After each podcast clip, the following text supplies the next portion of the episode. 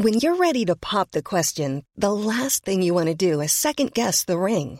At Bluenile.com, you can design a one-of-a-kind ring with the ease and convenience of shopping online. Choose your diamond and setting. When you find the one, you'll get it delivered right to your door. Go to Bluenile.com and use promo code LISTEN to get $50 off your purchase of $500 or more. That's code LISTEN at Bluenile.com for $50 off your purchase.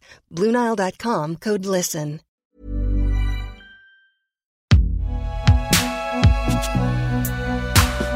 Binge Audio. Joe Biden.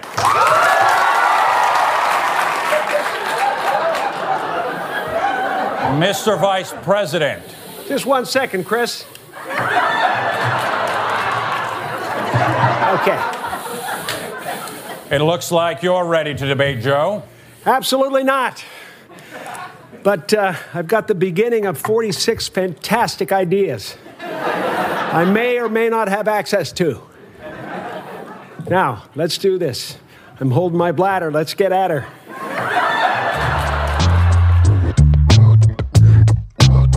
Salut, c'est Thomas Rozek. Je me rappelle plutôt bien de l'année 1994. C'est fastoche. J'avais 8 ans et je me souviens surtout de l'irruption dans le monde du divertissement d'un acteur inconnu qui allait devenir l'icône de la fin des années 90. Un certain Jim Carrey. Je me rappelle aussi très bien de l'année 1998 où, sans avoir trop réfléchi, je suis allé avec mes potes un mercredi après-midi au cinéma voir le nouveau Carré en pensant qu'on allait bien se marrer. Sauf que c'était le Truman Show, c'était assez terrifiant. Génial, mais terrifiant. Et puis cette année, c'est avec ce mélange d'admiration et de souvenirs que, comme plein d'autres, je me suis réjoui de voir ressurgir un Jim Carrey en pré-retraite relancé en tant qu'imitateur officiel du futur président américain Joe Biden dans l'émission à sketch Saturday Night Live. Car Carrey, le clown jadis adoubé par la critique après son passage obligé par le cinéma sérieux, est aussi quelqu'un qui sait, par bien des aspects, manier le côté politique de l'amuseur public. C'est ce qu'on va voir avec notre épisode du jour. Bienvenue dans Programme B. Ce questionnement, il nous vient notamment de la lecture d'un livre, Jim Carrey, L'Amérique démasquée, du critique de cinéma Adrien Desnouettes, un superbe et passionnant objet paru chez Façonnage Édition. Adrien Desnouettes, qui est, vous l'aurez compris, notre invité, à qui j'ai demandé de retracer le parcours de celui qui est longtemps resté, les plus jeunes d'entre vous l'ignorent peut-être, un outsider pour le ciné et la télé américaine. Bah, en fait, je pense que c'est quelque chose que n'ignorent pas seulement les plus jeunes que nous, euh, c'est quelque chose qu'on ignore tout court en fait en France, c'est qu'on le connaît via ses grands rôles, c'est-à-dire euh, pour les trois grands rôles qui l'ont fait apparaître de manière tonitruante ces trois rôles, ce sont The Mask, euh, Dumb and Dumber et Ace Ventura. Mais ce qu'on ignore, et je vais même te dire ce qu'ignorait une partie des Américains quand il surgit comme ça en 94, c'est que, en fait, ce garçon-là, quand il arrive à 34 ans au milieu des années 90, bah, il a déjà euh, une énorme carrière, alors pas forcément aussi successful que celle qu'on verra ensuite, mais c'est quelqu'un qui depuis depuis qu'il est conscient en fait, depuis ses 5-6 ans, euh, quand il a été élevé au Canada par des parents qui en fait eux avaient arrêté euh, le show business, son père était jazzman, sa mère était danseuse de musical. En fait, depuis qu'il est élevé par ces gens-là, il n'a jamais cessé de travailler des grimaces. C'est quelqu'un qui a travaillé des imitations faciales et qui, disons, de ses 5-6 ans à voilà son irruption tonitruante en 94, n'a jamais arrêté de travailler justement cette espèce de polymorphie euh, faciale euh, qui en a fait une créature scénique euh, unique en son genre. Hein. Il était capable d'inventer n'importe qui, c'est-à-dire de faire surgir sur son visage n'importe quel personnage politique, culturel. Il faisait Clint Eastwood, Jack Nicholson, John Kennedy. Il faisait absolument qui il voulait, même des femmes, même des personnages animés comme Daffy Duck ou Bugs Bunny. Et puis c'est comme ça qu'il s'est fait connaître en fait. Ce qui est, ce qui est intéressant de, à souligner aussi, c'est que certes, il est très vite repéré. Donc à, 16-17 ans au Canada, il est repéré sur des scènes comiques, en fait, des, des scènes de comedy club, de stand-up, ce qui lui permet à 19 ans d'arriver aux États-Unis et de se faire connaître aussi, et même de faire une première télé en 83 au Johnny Carson Show à, à 21 ans, je crois. Enfin bref, quelque chose d'assez fulgurant. Mais pour autant, les années 80 ne sont pas pour lui des années de réussite. Parce qu'en fait, une fois qu'on a compris que ce truc était rigolo, et une fois qu'on a trouvé que cette euh, performance était euh, admirable à l'échelle d'une fois ou deux, en fait, on n'a jamais trop su quoi faire de lui. Et euh, il a traversé un peu comme ça la télévision, donc une sitcom en 83 qui s'appelait The Duck Factory. il a traversé des espèces d'arrière-plans dans des films, des seconds rôles, notamment même pour Coppola, hein, dans Peggy Sue s'est mariée, des choses comme ça, mais sans jamais véritablement percer. En fait, ce qui va le faire percer, euh, c'est un, une émission de sketch qui, qui, qui, est très peu connue en France, mais qui là pour le coup est connue aux États-Unis, qui s'appelle In Living Color. Et en fait, In Living Color, c'est une fratrie les frères Wayans, que vous connaissez peut-être parce qu'après ils vont faire Scary Movie. Et en fait, c'est une fratrie de noirs. C'est une fratrie euh, de dix frères et sœurs noirs à qui la toute récente chaîne Fox donc Fox Entertainment, pas Fox News mais rattaché, hein. Fox Entertainment qui arrive sur le marché en 89-88 avec des programmes très noirs comme Les Simpsons, comme Marier deux enfants. En fait, ils vont leur commander une comédie de, une, une émission de sketch communautaire. C'est-à-dire une émission de sketch où on pourrait euh, librement ne pas montrer de blanc en fait et faire une espèce d'anti Saturday Night Live. Alors pour les, les, plus jeunes, le Saturday Night Live, vous savez, c'est cette émission de sketch qui existe depuis 75 et qui euh, permet de revenir sur un mode parodique et caricatural sur des événements euh, du présent de, de, l'histoire américaine quoi. Et en fait, le problème du Saturday Night Live, c'est qu'il y avait un noir qui faisait le quota et puis d'ailleurs ça a été Eddie Murphy dans les années 80 et puis c'est tout. Donc en fait, les frères Wayans ont fait l'inverse, c'est-à-dire ils ont renversé tout. Ils ont mis que des noirs et un peu de latinos et de minorités, dont des personnes issues d'origine asiatique et ils avaient, il se trouve qu'ils avaient un blanc, au même titre que le Saturday Night Live n'avait qu'un noir. Bah, le blanc, c'est-à-dire c'est le, le, show en négatif, hein, le blanc d'In Living Color, ça a été Jim Carrey. Et pourquoi c'est Jim Carrey? C'est parce qu'en fait, Damon Wayans, l'un des frères, euh, l'un des, l'un des plus grands frères euh, de cette fratrie, l'avait vu en fait dans les années 80 et il l'avait vu notamment galérer. Et il s'était dit, mais ce mec-là, en fait, c'est un marginal comme nous. Il a pas trouvé sa place. Son show commence à devenir de plus en plus provocateur, de plus en plus vindicatif, de moins en moins consensuel en fait. C'est-à-dire que les petites grimaces gentillettes du début, euh, il en a fait quelque chose de plus en plus torturé, et c'est là qu'ils l'ont apprécié en fait les Wayans. C'est là qu'ils l'ont dit, mais ils lui ont dit, mais en fait t'as ta place avec nous. T'es canadien, en fait au fond t'es un marginal, t'as jamais trouvé ta place. Viens avec nous et viens inventer des, des personnages, c'est-à-dire ce que tu ne savais pas faire jusqu'ici avec tes imitations. Et c'est comme ça qu'il s'est fait connaître, et c'est comme ça qu'en 94, il réalise la synthèse de tous ces personnages extrêmement euh, over the top, XXL et très provocateurs. Donc des personnages qui à chaque fois étaient des racistes, des personnages qui à chaque fois étaient des journalistes ou des espèces, une, bien, une espèce de bien-pensance blanche euh, qui coexistait très bien avec les noirs à partir du moment où les noirs ne venaient pas dans le monde des petits blancs. Enfin, un truc très, euh, très, très, très provocateur. Jim Carrey était cette blancheur raciste en fait, euh, volontairement, hein, c'est-à-dire euh, caricaturale dans le show des Wayans. Et c'est comme ça qu'il s'est fait connaître. Et en fait, il va ré réaliser la, synthèse de tous ces personnages pour faire ce personnage numéro un qu'il fait, qui le, le, le, le rend hyper connu mondialement, qui est Ace Ventura. En fait, l'énormité d'Ace Ventura, c'est vraiment la synthèse de l'énormité de tous les personnages qu'il a conçus dans cette émission de sketch-là qui s'appelait In Living Color. Le problème qu'il a très vite rencontré, c'est qu'il s'est retrouvé euh, à passer donc de cette marge extrêmement provocateur à une forme de d'autres cases très réduites qui est celle de la comédie trash grand public, en gros, espèce de d'oxymore euh, impossible, mais que lui euh, résumait. Et assez rapidement, c'est ce que toi tu, tu, montres dans ton livre, il a tenté d'en sortir et de casser tout de suite le, cadre dans lequel on, le voulait, le, on voulait le maintenir. Le truc qui est important avec Jim Carrey, le, phénomène Jim Carrey, c'est qu'en fait, ce côté trash, ce côté trop noir, ce côté on explose tout de l'intérieur, euh, ça aurait dû être en fait cantonné à d'une espèce de comédie bis une espèce de Ace Ventura, de Ben Dumber et même The Mask. The Mask, bon, il y avait plus de moyens et c'était plus familial, mais Ace Ventura et Dumb and ça aurait pu être de l'espèce de comédie bis post-Zaz, tu sais, Zucker à Abraham Zucker, euh, un truc un peu euh, contenu dans les marges pour une frange adolescente et bêta comme Beavis and Butthead l'était pour le cartoon si tu veux. Mais en fait pas du tout, c'est devenu les Simpsons en fait. Ace Ventura, euh, d'un coup, Ace Ventura a propulsé cette comédie vouée à rester dans le caniveau en fait de ce qui était proposé au premier rang en fait. C'est-à-dire que Jim Carrey en 94 quand il fait Ace Ventura de Madame Burr, ça devient l'acteur le plus rentable d'un coup d'Hollywood. Et c'est-à-dire que lui-même sort des marges de cette émission de sketch qui était le In Living Color pour imposer quelque chose comme tu dis, un hein, trash, hardcore, over the top, euh, oxymorial, hyperbolique, pour imposer quelque chose qui va devenir en fait la nouvelle norme de la comédie. C'est-à-dire que quand Jim Carrey arrive, déjà il va pas s'arrêter, lui, il va faire Menteur Menteur, il va faire euh, Ace Ventura 2, qui est quand même le plus no futur et le plus incroyablement euh, pourri de l'intérieur de tous les films de blockbusters des années 90 et tout le monde va se mettre à le copier en fait. Il va créer une espèce de phénomène dumb où euh, le cartoon duquel il vient va en fait complètement continuer de sa prospérité. Euh, même des énormes acteurs qui étaient connus avant lui comme Robin Williams et euh, Eddie Murphy vont s'autoriser à tremper dans quelque chose de plus trash de plus régressif de plus pipi caca en fait hein. mais tout le monde va se mettre à le copier et la comédie tout entière va prendre euh, dans le sillage de Jim Carrey va foncer dans la vulgarité et le populaire en fait. Et c'est quelque chose qui va énormément marcher. C'est même quelque chose qui va, selon moi, et c'est pourquoi j'écris ce livre, dominer et même remplacer le spectacle très populaire précédent qui était celui du film d'action.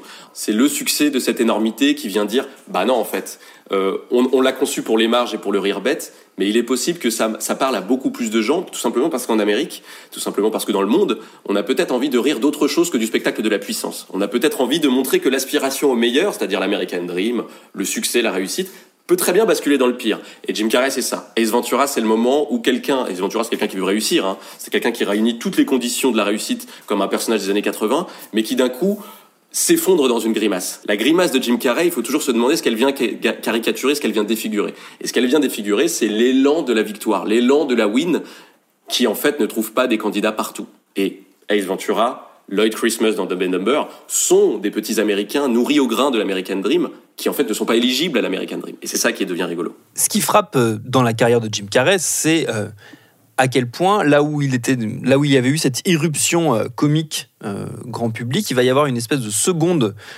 irruption, celle où le la critique, mais aussi le public, se rend compte qu'il est un grand acteur, qu'il est un comédien sérieux, qui peut jouer un peu tout, qu'il est capable euh, d'aller se frotter à des cinéastes comme Peter Ver ou euh, comme Miloš Forman, qu'il est autre chose qu'une grimace justement. Ouais, Ouais, ouais, il est autre chose qu'une grimace, mais je dirais que le moment où il joue pour Peter Weir dans le Truman Show et le moment où il joue pour Milos Forman dans Man on the Moon, disons que l'entrée la plus simple pour dire ça, c'est il a envie de casser son image, il a envie de montrer qu'il est sérieux. Et moi, ce qui m'intéresse le plus à ce moment-là, on est quand même encore dans la fin des années 90, en plein, au, beau milieu de son hégémonie. Hein. Il va faire le Grinch après en 2000, qui est le film qui, récolte le plus d'argent euh, cette année-là.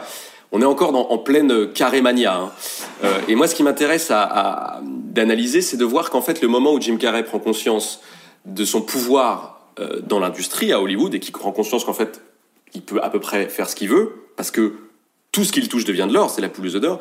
Bah, le moment où il fait ça, il se met en fait à mettre en scène sa propre créature. C'est-à-dire que Jim Carrey, c'est certes cette énormité euh, très régressive et burlesque de Ace Ventura et de Number, mais c'est aussi une créature médiatique. C'est un petit garçon qui en fait, n'a jamais cessé de vivre pour entrer dans la télévision et pour entrer au cinéma. C'est un petit garçon qui est en fait un des premiers enfants de la télé. Et quand il arrive sur des plateaux de télévision, euh, c'est d'ailleurs ce que moi je suis en train de vérifier quand je, je monte euh, des archives avec lui, on se rend compte que c'est peut-être l'acteur, et j'ai presque envie de le dire euh, pour toute l'histoire de la télévision, hein, c'est peut-être l'acteur avec Groucho Marx qui a été le plus à l'aise devant euh, les caméras de télévision. C'est-à-dire qu'on ne savait pas le prendre au dépourvu, c'est quelqu'un qui ne se laissait jamais prendre au dépourvu. Pourquoi? Parce qu'il s'est entraîné toute sa jeunesse à apparaître à la télé. Et quand il arrive dans les années 90, c'est une créature médiatique, c'est une créature télévisuelle. Il sait très bien que les années 90, c'est-à-dire ces années pré-web, en fait, le monde a complètement été enseveli sous les images et notamment sous les normes de la télévision, les normes hyperboliques de la télévision. Donc en fait, il parle cette langue-là.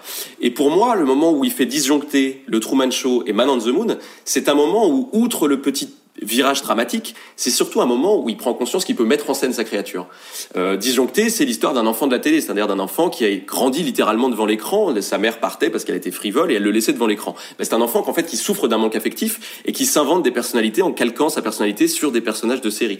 Euh, le Truman Show derrière, c'est la continuité, c'est-à-dire c'est un enfant qui littéralement est né sous les, sous les yeux des caméras. Alors évidemment, il anticipe la télé-réalité, mais c'est surtout ça que ça raconte. Ça raconte que quel était le meilleur acteur pour jouer ça? Bah, Quelqu'un qui est déjà une créature médiatique, quelqu'un qui est Jim et puis, l'étape d'après, c'est Man on the Moon. Tiens, évidemment, c'est euh, le biopic d'Andy Kaufman, mais qui c'était Andy Kaufman? Andy Kaufman, c'est quelqu'un, d'ailleurs, qui admirait Jim Carrey, et quelqu'un qui avait très bien compris qu'en vérité, dès les années 70, le réel avait perdu contre le spectacle et que les coulisses de la télé étaient un autre spectacle. Et donc, pour contrer tout ça, ça ne servait plus à rien de dénoncer de manière un peu européenne, un peu vieux monde, euh, le fait que la société du spectacle devenait une société du spectacle. Lui, qu'est-ce qu'il faisait? Il, contre, il, proposait un autre spectacle dans le spectacle, un contre-spectacle pour éclater, pour détruire le spectacle de l'intérieur. Et Jim Carrey a très bien compris ça. Jim Carrey, c'est ce qu'il faisait aussi. Comment il détruisait le spectacle de l'intérieur du temps d'Ace Ventura et de ses apparitions à la télé? Il le faisait non pas comme Andy Kaufman en décevant les attentes, mais en exagérant la réponse au cahier des charges. Ah bon, vous voulez que je sois spectaculaire? Bah, Je vais l'être, mais même au-delà, si bien que vous allez plus pouvoir me contrôler. Et maintenant, The Moon, c'est le moment où en fait sa, sa, sa, filmographie raconte l'histoire de personnages, au pluriel, euh, qui détruisent le spectacle de l'intérieur. Et c'est très méta et c'est très symbolique que Jim Carrey, qui en fond, au fond a le même ADN qu'Andy Kaufman, soit celui qui joue Andy Kaufman, et soit ce personnage que la télé n'arrive jamais à saisir. Les années 2000 de Jim Carrey, elles n'ont pas été très très simples. Euh, une fois passé euh, justement ce virage auteur, une fois passé aussi Eternal Sunshine, qui a été un marqueur, en tout cas côté, côté francophone, assez important, parce que la critique française, là, s'est emparée un peu plus du, du personnage de, Jim Carrey, mais américaine aussi. Euh, passer cette, cette vague-là, sur la fin de la Carrey Mania, et jusqu'à les années récentes même, euh, j'ai l'impression que les, ces 15 dernières années n'ont pas été très simples pour lui. En fait, le pivot de ça, ce qui se passe, c'est que Jim Carrey, son hégémonie commerciale, c'est les années 90. C'est ce que j'appelle les années euh, pré-web. Euh, mais il y a deux phénomènes qui viennent expliquer le déclin de Jim Carrey et à travers lui, de toute la comédie, en fait, qui a aujourd'hui complètement disparu. Hein. Je parle de la comédie américaine. Le premier phénomène, c'est 2001. Mine de rien, 2001, ça vient, et puis l'élection de Bush juste avant, ça vient marquer un coup d'arrêt dans la parenthèse euphorique des années Clinton, dont il était un peu le visage. 2001, c'est un moment où l'Amérique n'est plus quand je dis l'Amérique, c'est vraiment au sens culturel, socio-culturel. L'Amérique n'en est plus à rigoler d'elle-même, à se regarder dans le miroir et à voir s'effondrer, à voir se fendre le masque de sa réussite avec Jim Carrey. C'est plus trop le spectacle à la mode. Et en fait, au même titre que Jim Carrey va mettre en scène un petit peu sa dépression et son déclin dans des rôles comme Eternal Sunshine, Yes Man, Scrooge, où en fait c'est à chaque fois le même personnage qui déprime et qu'il faut ramener à la vie. En fait, il met en scène le Feel Better Movie, donc quelque chose qui n'est plus du tout subversif, mais qui est plus réconfortant. Euh, le moment où il se passe ça, il se passe sur le terrain des images, la résurgence en fait de l'héroïsme. Et de quel héroïsme? De celui des super-héros. Et il se passe aussi la résurgence d'un autre spectacle qui va prendre la place de la comédie, qui est celui du spectacle numérique. C'est-à-dire que Shrek, Toy Story, Pixar, DreamWorks vont venir proposer un spectacle qui va parfois faire mine de faire clignoter les lampions de la subversion comme dans Shrek, mais en vérité, ce qui gagne toujours, c'est la féerie. Et mine de rien, de manière assez symptomatique, ce que ça vient avaler, ce que ça vient digérer, c'est les comiques de la génération précédente. Si tu prends Shrek par exemple, qui ventriloque Shrek, c'est Mike Myers qui jouait Austin Power dans les années 90. Qui ventriloque l'âne de Shrek, c'est Eddie Murphy qui était euh, évidemment un mastodonte de la comédie commerciale des années 90. Euh, Et en fait, le numérique va complètement faire disparaître cette génération-là. La grosse comédie énorme des années Carrey, Eddie Murphy, Robin Williams va décliner. Et Carrey décline. Et ce qui est intéressant avec les films que tu citais, c'est qu'il la met en scène, une fois encore, euh, cette dépression-là. Après les années 2010, c'est quelque chose de d'encore plus euh, conscient de sa part, c'est les années du retrait en fait. C'est les années vraiment où Jim Carrey se met en pré-retraite et se renferme presque dans sa chambre pour essayer de se recentrer déjà, se retrouver, quitter un petit peu Hollywood, où il comprend que le branding autour de Jim Carrey, c'est-à-dire le marketing autour de sa marque et tout ça, de son nom, n'a plus de sens, puisque de toute façon son heure est, son heure est partie. Enfin, ce qui a gagné, c'est les puissances du numérique, ce qui a gagné, c'est Disney qui rachète tout, c'est Marvel. On avale le rire, on cannibalise le rire avec euh, Iron Man, si vous voulez. L'héroïsme armé par le numérique a fini par gagner, et comment? En absorbant le rire des, des, des, des cartoons, en absorbant le rire des toons. Les années Carré, c'est plus possible. Et Carré, ça, il a très bien compris. Et c'est pour ça qu'il il ne joue pas dans des Marvel et c'est pour ça qu'on vient pas le chercher sur ce terrain-là. Quand on vient le chercher pour un blockbuster très dernièrement, par exemple pour Sonic, s'il accepte, c'est parce qu'en fait le personnage c'est celui d'un d'une créature humaine ringardisée qui essaie de courir après un petit animal, un petit personnage numérique qui de toute façon l'a, l'a distancé sur tous les terrains. C'est très méta Sonic. Et si tu regardes ce qui sort aujourd'hui dans les multiplex, en vérité la proposition comique elle est absorbée par Marvel, elle est absorbée par Pirates des Caraïbes, elle est absorbée par Star Wars. Aujourd'hui on n'a plus l'héroïsme d'un côté et la moquerie de l'autre, on a les deux en même temps. Le problème c'est qu'en fait le spectacle il est plus du tout subversif. Il y a une forme de symbole en cette fin d'année 2020 euh, qui est résumée par euh, la présence très importante de Carré euh, dans le Saturday Night Live euh, dont on parlait tout à l'heure. Le fait que ce soit lui qui incarne Joe Biden, qui a fini par emporter euh, la présidentielle américaine et par battre euh, Trump.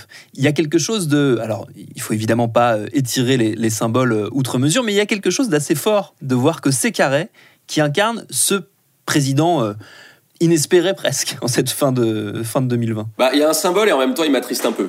Le symbole, il est intéressant parce qu'en fait, Carré n'a jamais cessé de, se moquer de Donald Trump. Carré, c'est un Canadien, donc c'est un regard qui pourrait être presque para-européen plus qu'américain. Mais là où dans les années 90, il faisait ça de l'intérieur du spectacle pour éclater euh, la carte postale de l'intérieur, ce qui me paraît, selon moi être beaucoup plus efficace que ce qu'il a fait après.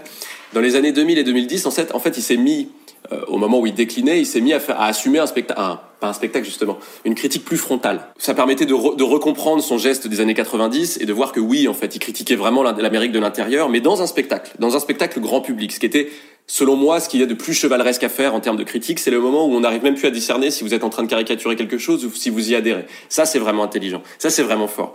Euh, le moment où, dans les années 2000 et 2010, il revient à une critique, disons, plus européenne de la barbarie américaine, et donc où là, on lui propose de faire Joe Biden dans le Saturday Night Live, c'est-à-dire de vraiment frontalement se moquer de Donald Trump, je trouve que c'est un moment qui est un peu vain, parce qu'en fait, euh, Donald Trump est un toon. Donald Trump, c'est une psychologie à un étage qui n'a aucun inconscient et qui, qui, continue d'avancer en enfonçant des murs. Et en fait, Donald Trump, la critique, il l'absorbe. Jim Carrey ne peut plus du tout se moquer de Donald Trump.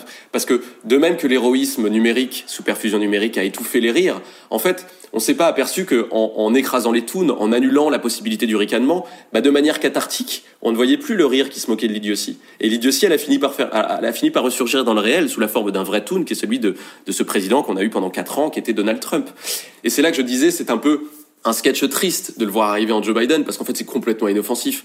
Ok, euh, Joe Biden a gagné, ok, euh, Trump a, a, a, perdu, mais Trump va continuer en fait de sévir et de toute façon l'électorat Trump ne va pas se dissoudre d'un coup. Et la grande théorie de mon bouquin, c'est que si vous supprimez l'idiotie, le spectacle de l'idiotie au cinéma, si vous supprimez le grand spectacle de l'idiotie qui est en fait qui avait une fonction cathartique, le risque c'est de le voir surgir dans le réel. Pour finir sur un, truc un peu moins euh, négatif, c'est que ce qui a disparu au cinéma n'a pas disparu tout court. Je veux dire, le cinéma n'a pas, le rire n'a pas disparu en même temps que la comédie au cinéma. Le rire et même la subversion et même la provocation pure et dure, elle existe toujours. Ça va ressurgir, ça va ressurgir sur YouTube, ça va ressurgir avec d'autres générations.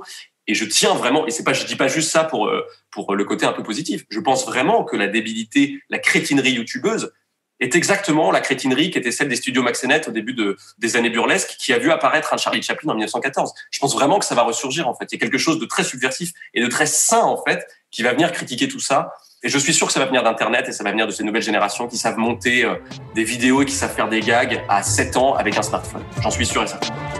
Et le livre de notre invité, il va connaître une seconde vie sous la forme d'un documentaire consacré évidemment à Jim Carrey et à tous ces questionnements qu'on vient d'évoquer. Ce sera diffusé sur Arte l'année prochaine. Merci à Adrien Desnouettes pour ses réponses. Programme B, c'est un podcast de Binge Audio préparé par Lauren Bess, réalisé par Geoffrey Puitch. Abonnez-vous sur votre appli de podcast préféré pour ne manquer aucun de nos épisodes. Facebook, Twitter, Instagram pour nous parler. Et à demain pour un nouvel épisode.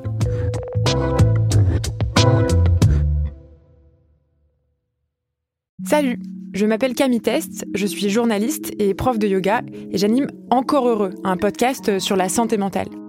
Deux fois par mois, on se pose des questions très simples, du genre comment on fait pour avoir un rapport apaisé à la nourriture, peut-on vraiment travailler et être heureux, ou encore pourquoi se réconcilier avec le sport. Avec mon équipe d'expertes et d'experts, on repose les bases, on décrypte les problèmes, on les replace dans un contexte global et surtout, on trouve des solutions. Car même si le monde va mal, on a le droit de vouloir être encore heureux. Encore heureux, c'est un podcast de Binge Audio, déjà disponible sur votre appli de podcast habituel.